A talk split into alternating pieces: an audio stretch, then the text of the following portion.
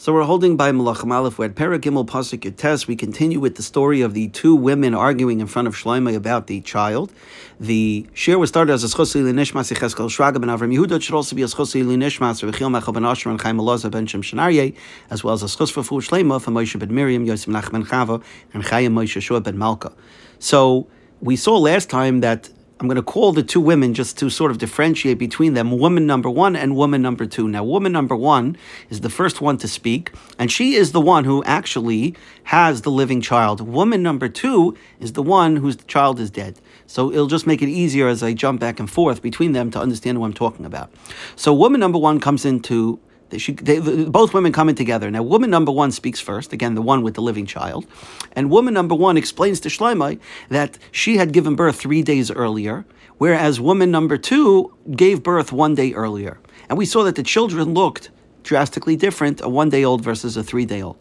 In addition, woman number one says there was no one else around, meaning there's no witnesses to the events that happened last night. So she continues in Pasuk Yotes. Vayamos ben Isha Hazois Laila. Woman number two's baby died in the middle of the night.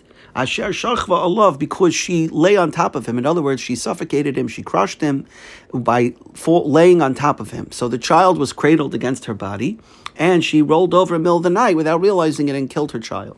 So what did woman, what did woman number two do? She got up in the middle of the night, and she took my child Me'etzli from near me, and I, woman number one, was asleep.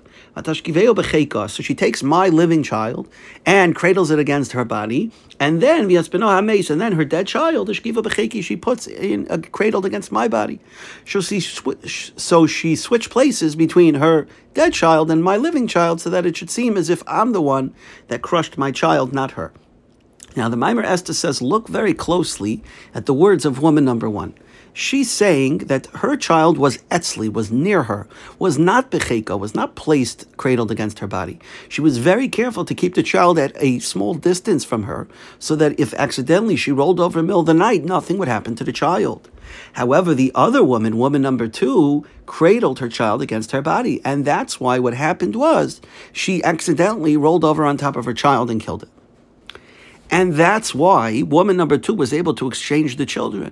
Because since the living child was kept at a distance from woman number one, so it wasn't hard to swap the positions of the children without t- touching the woman. The, she, she, the baby wasn't cradled against her body, so she didn't have to move the woman in order to get the child away. So she went to the child, which was at a short distance away from her sleeping mother, his sleeping mother, took the child away and placed the dead child against the body of the sleeping woman number one.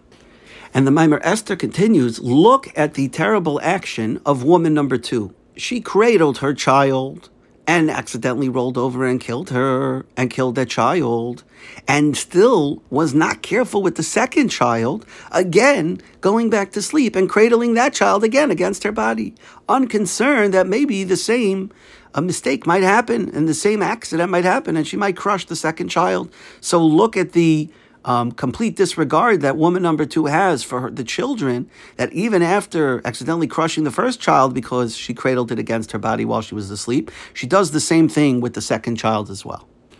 The Malbim adds that woman number one's claim is I know that there was a switch made in middle of the night because when I went to sleep, my child was near me, and when I woke up, a child was cradled against my body. I didn't go to sleep with a child cradled against my body. So the fact that I woke up in the morning has to be someone moved the child. So obviously, what happened is woman number two stole my child and replaced it with her child, her dead child, that she then cradled against my body, because that's not how I went to sleep.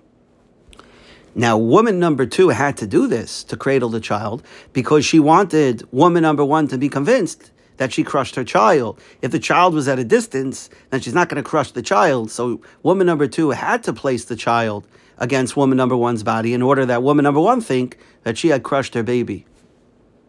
I don't know if I mentioned this earlier, but the Radak says that how did woman number one come in with the taina. How is she so sure that the child died because it was suffocated, it was crushed by the mother? So the Radak says because it can't be that the child uh, died from an illness because if the child was sick, other women would have come to visit the child and would have been they would have been aware that the child was sick and that's why the child ultimately passed away from the illness. But there was no such illness, there was no such sickness. The child was perfectly healthy the night before, and now in the morning the child is dead. Obviously, the mother suffocated it. Ah, you'll ask me a 2022 question, which is maybe the child died from SIDS. For that, I can't answer you. You'll have to talk to the Radak about your kasha. Maybe the child died from SIDS. So woman number one continues her narrative. When I got up in the morning, to nurse my child, behold, I found my child was dead. and I studied his face, in the morning, when there was light out. Behold, it was not the child that I had given birth. So the Malbim explains that her claim now is that don't respond to me, Shloimeh, that maybe I didn't recognize the child because the effects of death changed the appearance of the child. Because immediately in the morning, first thing in the morning, I studied the child the effects of death would not have changed the appearance of the child drastically enough.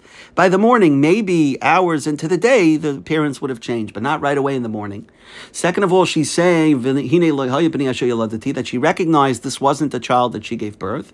That, that, that, and second of all, and third of all, she recognized that this child was not a three day old child. She recognized it was a one day old child. It was clear from the appearance of the child that this child had only been born one day earlier. And woman number one had a three day old child. So clearly she recognized that it wasn't her child, as well as the fact that it wasn't a three day old child.